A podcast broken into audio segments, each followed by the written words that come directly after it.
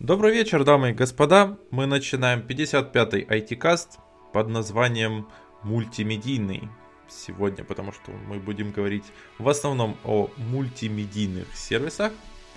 И с вами сегодня стандартный состав. Это Иван Афонченко. Ваня, привет. Привет. И Алексей Калачев. Это я. Всем привет. Ну и, кстати, перед тем, как мы начнем обсуждать новости прошедшей недели, у нас у самих новость. Нас наконец-то добавили в группу подкастов ВКонтакте. Теперь мы ВКонтакте сможем выходить не просто ссылками на Podster FM, а можно слушать в, на самой странице в формате аудиозаписи наши выпуски. И на самом деле там пришло какое-то огромное количество людей. Я смотрю, там просмотров у нас там. То там было что-то около сотни, двухсот. Там пришло уже там под, под тысячу за первый день. Поэтому, если вдруг кто-то нас включил сегодня в первый или второй раз, то вы слушаете IT-каст, подкаст об IT-индустрии, новостях IT-индустрии и, в общем, взгляде об IT-индустрии изнутри, поскольку я Android-разработчик, а Ваня, кто ты? Я панк. Я фронтенд разработчик и тоже работаю в IT уже довольно давно. Поэтому кое-что об этой индустрии мы знаем. Да, еще мы оба успели поработать преподавателями информатики. Мы еще знаем немножко про образование. Да. И повыступать на конференциях. Вот поэтому с такими людьми вы сегодня проведете ближайшие полчаса или час своей жизни. Не переключайтесь.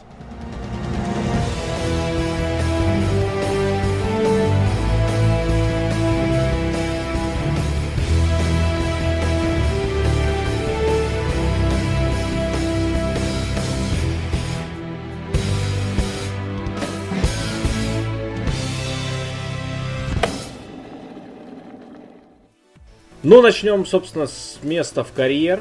В Россию приходит Spotify.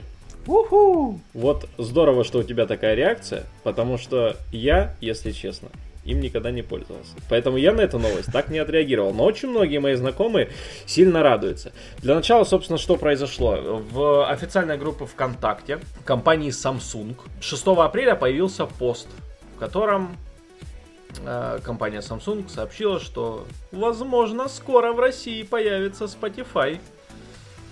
И может быть он даже будет стоить в начале 150 рублей в месяц всего. Поэтому скоро все будет очень здорово, и э, мы будем слушать музыку в еще одном э, музыкальном сервисе. Будем заносить еще одному музыкальному сервису. Я уже сказал, что я Spotify не пользовался, а ты, Леша, я знаю, что пользуешься им уже довольно давно. Расскажи, пожалуйста, вообще в чем суть Spotify и чем он отличается от других сервисов? Ну, на самом деле, сейчас я Spotify не пользуюсь, но я им пользовался и даже заносил им какое-то время денежку. Да, ну, Spotify существует давно, и теперь в России, когда уже есть Яндекс Музыка, музыка ВКонтакте, Apple Музыка, то есть стриминговым сервисом музыки никого не удивишь. То есть Spotify это еще один сервис через который можно слушать музыку, занося им денежки там раз в месяц. Кроме того, у них есть бесплатная подписка, то есть можно слушать с рекламой.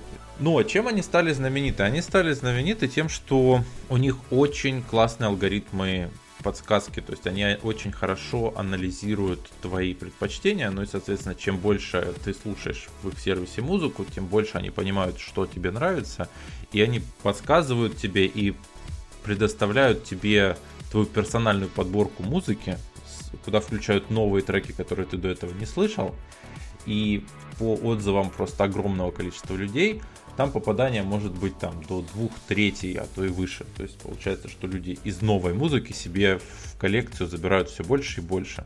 А это очень классно, потому что если ты не такой вот меломан, который там шерстит все форумы, слушает там кучу музыки за день там и в принципе не боится чего-то нового попробовать, то ну, тебе хорошо. А если ты не такой человек, то тогда новую музыку услышать, ну, где ты услышишь, там, где-нибудь там на вечеринке, или там вдруг что-нибудь скинет, или ты пошел там, включил Шазам, услышал там в торговом центре что-то.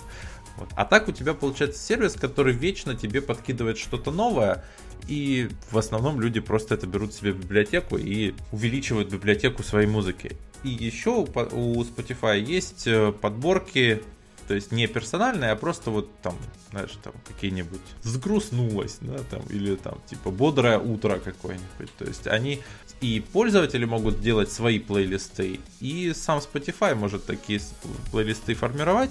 И они действительно, ну, они, они классные. То есть ты слушаешь, ты, ты вот именно то настроение, которое хотел, ты его и получаешь. Я почему от него отказался? Дело в том, что появилась подписка YouTube Red, которая, ну, сейчас называется YouTube Premium, угу. в которую включалась Google Музыка. То есть получается, что у тебя нет рекламы на YouTube и там офлайн просмотр, и у тебя есть вот эта вот музыка, Google, ну, Google музыка, и она же YouTube музыка. То есть фактически ты, получается, можешь заносить один раз, и у тебя будет вот куча бонусов. И поскольку Spotify в России нету, то я решил, что пока мне он не настолько нужен, чтобы, чтобы слушать музыку. И могу сказать, что Google музыка сильно проигрывает Spotify, во-первых, по вот этим подборкам, то есть стопудово. Вот. Я за сколько месяцев пользуюсь Google музыкой, я, ну, наверное, добавил от силы, наверное, 3-4 песни. То есть взамен там 20 песен за неделю там в Spotify.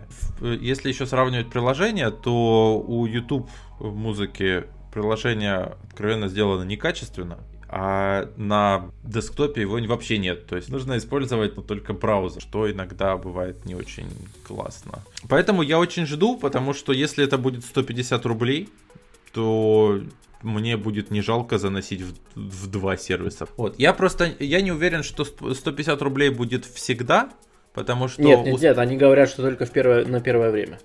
Ну, у Spotify вообще есть за рубежом, у них часто бывают такие акции, когда они там, например, говорят, что типа за 10 там, евро 3 месяца у тебя вместо там одного, а потом будет типа 10 евро в каждый месяц. Или, например, там, подключись там на 3 месяца за там 5 центов, ну, то есть, или там вообще бесплатно. То есть, у них бывают разные акции, когда они вот просто раздают доступ за копейки. И если 150 рублей в месяц это еще нормально, то если это будет уже что-то около 500, то я думаю, что на, на российском рынке уже достаточно большая конкуренция, чтобы... Нет, я думаю, что около 500 не будет точно, потому что Яндекс Музыка, Apple Music, они стоят 169, по-моему, рублей в месяц. Ну, а это примерно сервисы те же самые. Э, я сейчас, пока ты рассказывал, я зашел в приложение Apple Music и посмотрел, какие составляют подборки Apple Music. То есть у них есть подборки по жанрам. Я не нашел э, подборки по каким-то типа настроениям или мне взгрустнулось. Поставь, пожалуйста, сплин и принеси лезвие. Набери ванну. Да. И поэтому есть подборки по жанрам, есть подборки по тренировкам. Это звучит странно, то есть есть поп-музыка для тренировок, танцевальная музыка для тренировок, ну то есть прям отдельный раздел подборок тренировки. Может быть я что-то упустил, и есть еще какие-то дополнительные подборки, но я их не нашел. А вот что касается Яндекс Музыки, которой я пользуюсь в основном, вот, у них есть вполне себе э, подборки типа весенняя или какой-нибудь там подборка для любви. Ну и так далее. Ну и по жанрам тоже. Там, по, по годам есть, ну и так далее. Поэтому я так думаю, что вот с Яндексом конкретно Spotify придется сильно бодаться, потому что, потому что это Яндекс. Ну да. У Spotify еще есть интересная фишка. Я ее не видел на других э, сервисах. Playback, то есть вот именно проигрывание, у него завязано на одно устройство. То есть вот у тебя есть учетная запись, она у тебя подключена, например, к приложению на компьютере, приложению на телефоне. Ну, у меня вот была подключена еще к э, Google колонке. Spotify, по-моему, есть и на Амазоне, и на Гугле. Не знаю насчет Яндекс станции. Так вот. И у них получается, что ты когда слушаешь что-то на одном клиенте, то есть это все синхронизируется с другим клиентом, и ты реально можешь то есть, поставить на паузу, например, на телефоне, включить на компьютере приложение и продолжить ровно с того же места. Будет сохранен именно тот же плейлист, та же мелодия, то есть вот у них полная синхронизация. Но при этом нельзя было, ну, по крайней мере, когда я этим пользовался где-то полгода назад, нельзя было запускать одновременно с двух устройств. То есть получается, что ты именно выбираешь на каком устройстве ты слушаешь музыку. То есть это именно персональный сервис. То есть ты вот слушаешь угу. музыку, вот, вот ты слушай на одном девайсе. Вот. С другой стороны, ты получал прекрасные бонусы. То есть, например, вот я слушал утром через Google колонку, то есть вот дома какую-то музыку. И потом я вот выхожу на работу, я хочу в наушниках слушать ту же самую музыку. И я, получается, включаю телефон, включаю Spotify, наушником подключенный, нажимаю play, оно автоматом выключает мне колонки в квартире, и я продолжаю слушать ту же самую музыку, вот буквально бесшовно, уже в своих наушниках. Ну, Spotify можно использовать и для подкастов, там есть подкасты, возможно, там что-то есть типа аудиокниг, я не знаю.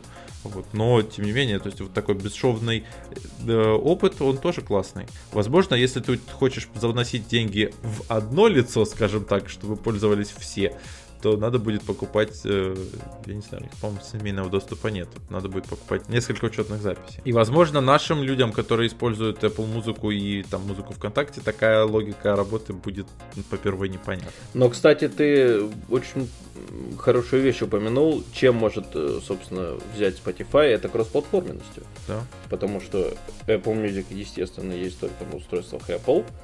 Э, Яндекс Музыка Apple музыка есть еще на Android устройстве. А, да? Да. Я этого не знал. Да, ну, да, Удивительное рядом, как говорится. Ты, ты, собственно, разбил мой поинт, можем это вырезать, потому что... Нет, на самом деле, поинт я твой не разбил, потому что, ну вот, на том же Маке и на Винде есть приложение Spotify, ну ладно, есть приложение iTunes, вот, но у того же Гугла приложения нет, надо заходить на веб-сайт. Я даже нашел как-то для Google музыки приложение. Это было, э, ну, то есть это приложение, в котором открывается веб-сайт. Удобно. Удобно, да. Поэтому вот так. Но на самом деле, какой мы вывод тут делаем? Что мы очень ждем, и как только появится, я, скорее всего, сразу же подключу себе, потому что музыка Гугла меня порядком уже бесит. Вот один из примеров, как работает приложение YouTube Music. У меня стоит э, настройка загружать новые треки можно только на Wi-Fi. Соответственно, если она мне там предоставляет какую-то подборку персонализированную, или я хочу какой-то свой любимый плейлист себе скачать на устройство, мне надо быть подключенным к Wi-Fi. Но у него в приложении есть отдельно вкладка Playlists, а есть отдельно вкладка Downloads, где тоже есть эти загруженные плейлисты. Если я выхожу на улицу с выключенным Wi-Fi, захожу в Playlists и говорю запусти мне вот этот плейлист, который я только что скачал. Он мне скажет, а я не могу его проиграть, потому что мне надо скачать его по Wi-Fi. Но вы можете пойти в Downloads, в загрузки, и послушать то, что вы там загрузили. Я перехожу в загрузки, открываю тот же самый плейлист, и вот у меня проигрывается нормально. Spotify такой, такой фигни нету. Я думаю, что когда появится Spotify, я точно его попробую. И, скорее всего, получится, как у меня со многими подписочными сервисами, что я куплю подписку, а потом про нее забуду, и в определенный момент просто у меня будут списываться деньги, я буду говорить, блин, надо же отключить. И так, потому что у меня подписка на Яндекс Музыку, подписка на Apple Music, которой я не пользуюсь практически вообще. Для чего-то был нужен э, Apple Music. Вот, я думаю, что теперь появится еще и Spotify, который будет высасывать из меня по 150 рублей в месяц. Ну, я могу тебе сказать, что отписка там вполне себе очень простая. В отличие, например, от сервисов Adobe, где, чтобы отписаться от Creative Cloud, надо... Это просто рак. Знаешь, как я э, выходил из ситуации, когда мне надо было отписаться от Creative Cloud адобовского? Ну-ну. У меня на карте никогда не, хранятся, не хранится большое количество денег. У меня есть счет, на котором, собственно, лежат деньги. А на карту по мере необходимости. Вот я с карты убирал все деньги. Потом, когда у меня пытался, пытались списаться э, деньги за подписку, он, соответственно, не мог списать. Потом он мне через там 2-3 попытки, то есть несколько дней, он мне потом вырубал значит, подписку, и, собственно, так он ее аннулировал. У меня 3 или 4 подписки вот так аннулировалось, потому что я в один момент э, хотел, мне нужно было, не помню зачем, как бы я не хотел сменить тарифный план. Возможно, даже так. То есть мне, грубо говоря, надо было поменять подписку, и вот там начались вот эти вот танцы с бубнами, как отключить подписку адобовскую. Ну, вполне себе нормальная тема. Вообще, мне кажется, что надо заводить, э, ну, нормальная практика, это заводить карту, вот, которая там, типа, виза электрон или что-нибудь такое, который, по которой нельзя почти ничего. И на нее уже все такие вот подписки оформлять. Да, пожалуй.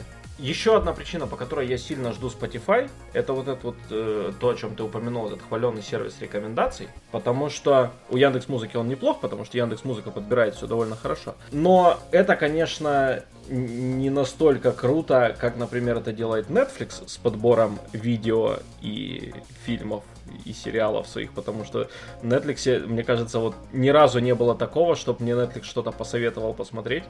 Я посмотрел, а оказалось, что это так себе. Потому что у Netflix, конечно, совершенно сумасшедшая система рекомендаций. Насколько я знаю, у них там у каждого видео там десятки, если не сотни разных тегов, причем там абсолютно иногда упоротых. Вот, и, и из этих тегов там формируются как-то твои предпочтения. Ну, в общем, Netflix в этом плане, в плане рекомендаций, очень круто. Даже в рамках каких-то узких направлений, например, я смотрел на Netflix очень много стендапа, и он даже в рамках вот одной категории работает очень круто, то есть он мне советует комиков, которые мне нравятся. То есть, я не знаю, он анализирует, как я долго смотрел видео или как. Ну, то есть, вот концерты, допустим, которые я посмотрел полностью, вот он мне советует очень похожих по духу комиков. И это очень круто. Поэтому. Ну а ты Netflix смотришь на чем? Я смотрю Netflix, мне кажется, на всем. То есть, пока у меня не было Apple TV, я смотрел Netflix на PlayStation. Причем, мне кажется, я играл на PlayStation где-то раз в месяц, а все остальное время я смотрел на нем Netflix. То есть я включал ее при этом почти каждый день. Вот, сейчас я смотрю на Apple TV, я смотрю Netflix на ноуте, когда я на кухне, например.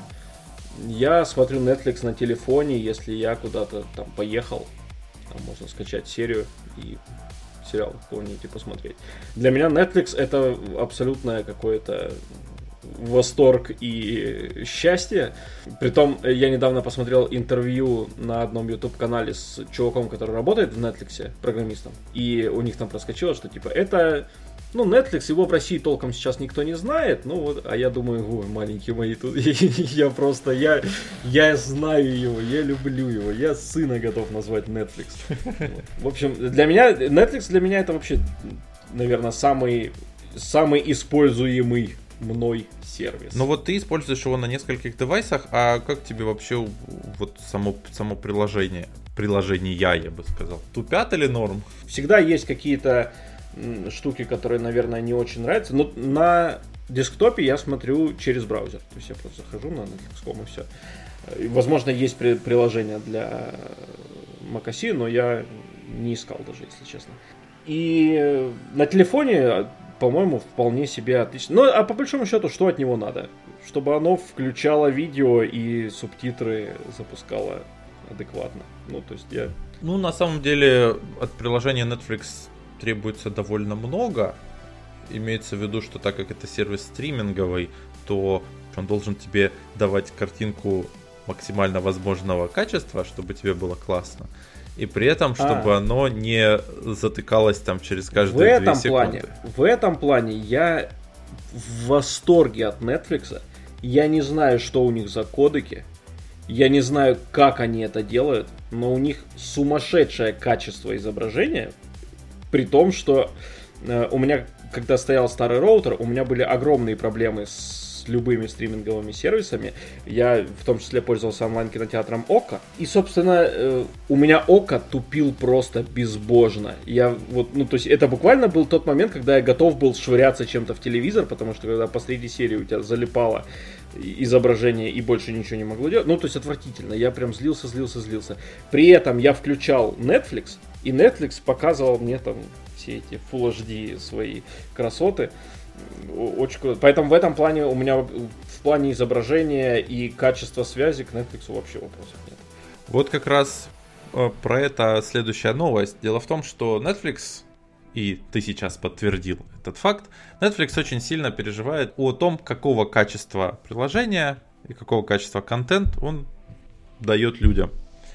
И буквально на днях появилась э, появилась новость о том, что Netflix убирает поддержку AirPlay э, из своего приложения.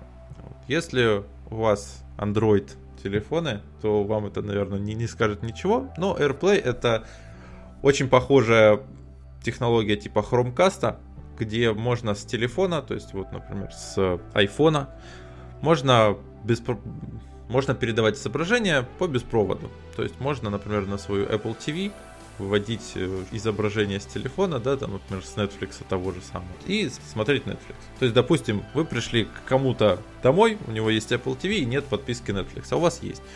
Вы можете просто включить Netflix у себя на телефоне и по AirPlay передать изображение на Apple TV.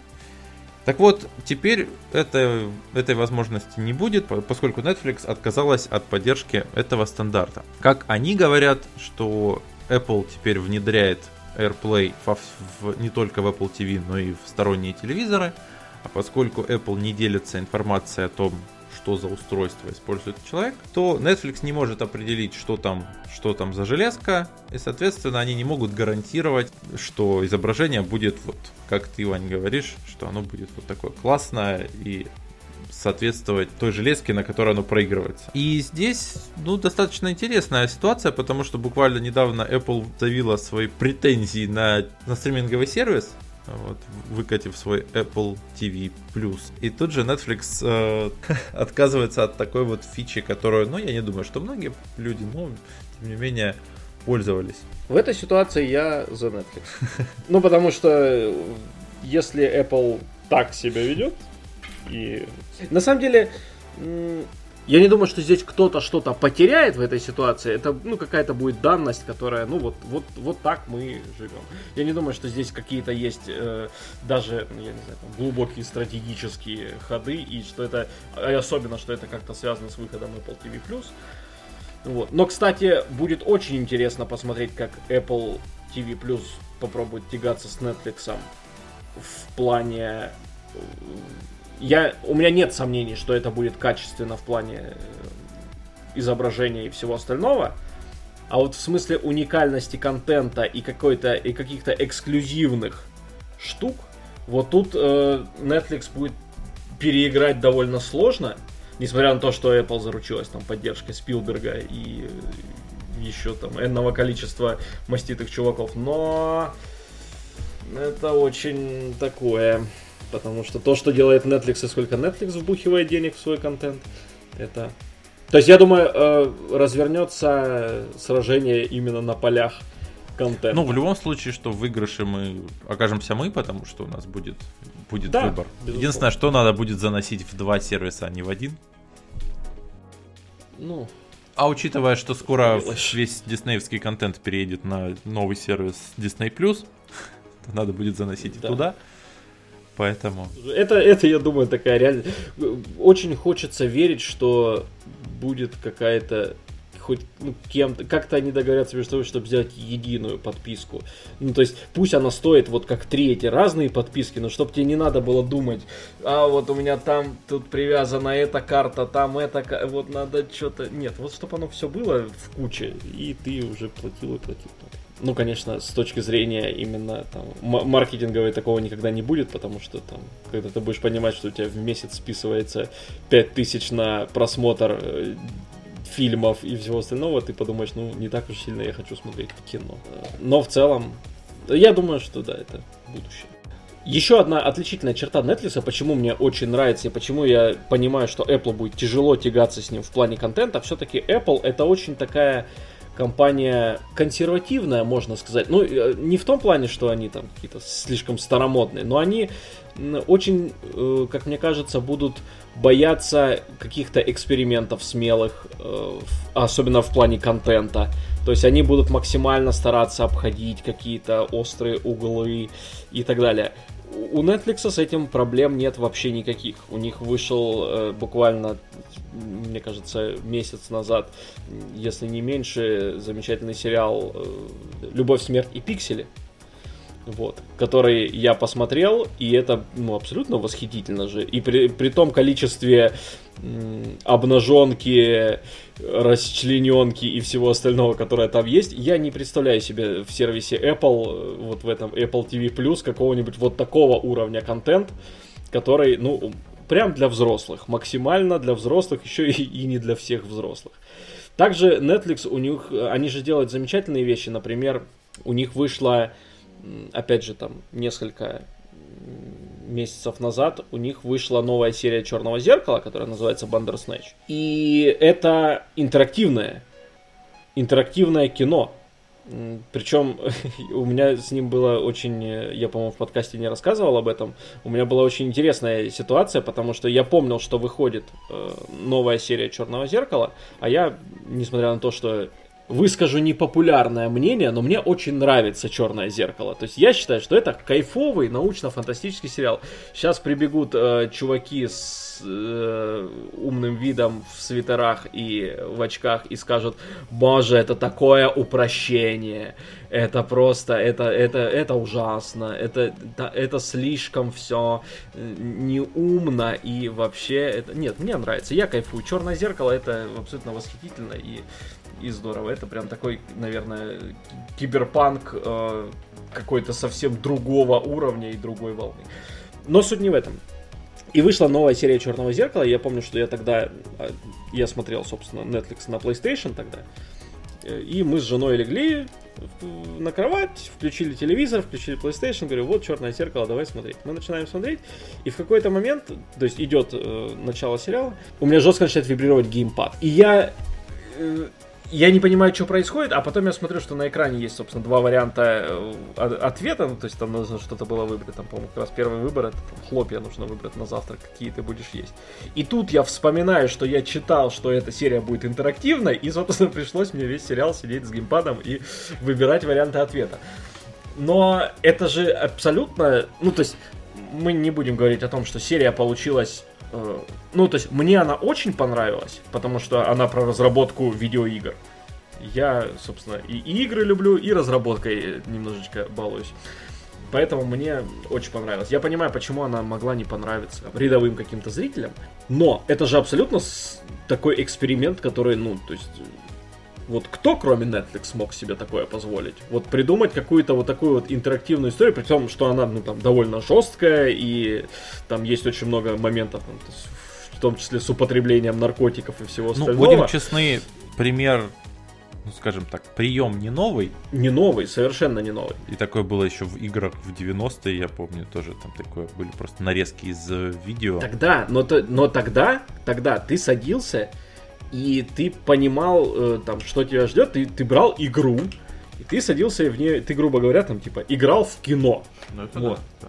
А здесь надо понимать, что ты, ты включаешь, грубо говоря, телевизор, у тебя абсолютно телевизионный сервис, то есть это сервис, который тебе показывает кино, ты просто садишься на диван, и внезапно ты там каким-то образом влияешь, э, значит, на ход сюжета. То есть это совсем, мне кажется, другого уровня опыт, потому что понятно, что интерактивные всякие штуки, они всегда были, там, начиная с э, книг игр, если ты помнишь, что было такое направление. Собственно, Bandersnatch, он частично как раз об этом. То есть, когда есть книга, и вот а что произошло дальше, посмотри на странице такой-то. Но в целом, вот мне этот эксперимент показался очень интересным. И, видимо, не только мне, потому что, как нам сообщает э, The Verge, э, YouTube тоже планирует создание такого ну, они называют это choose your own adventure, типа выбери свое собственное приключение. Вот сериалов и вот в таком стиле в стиле Бандерснэча от Netflix.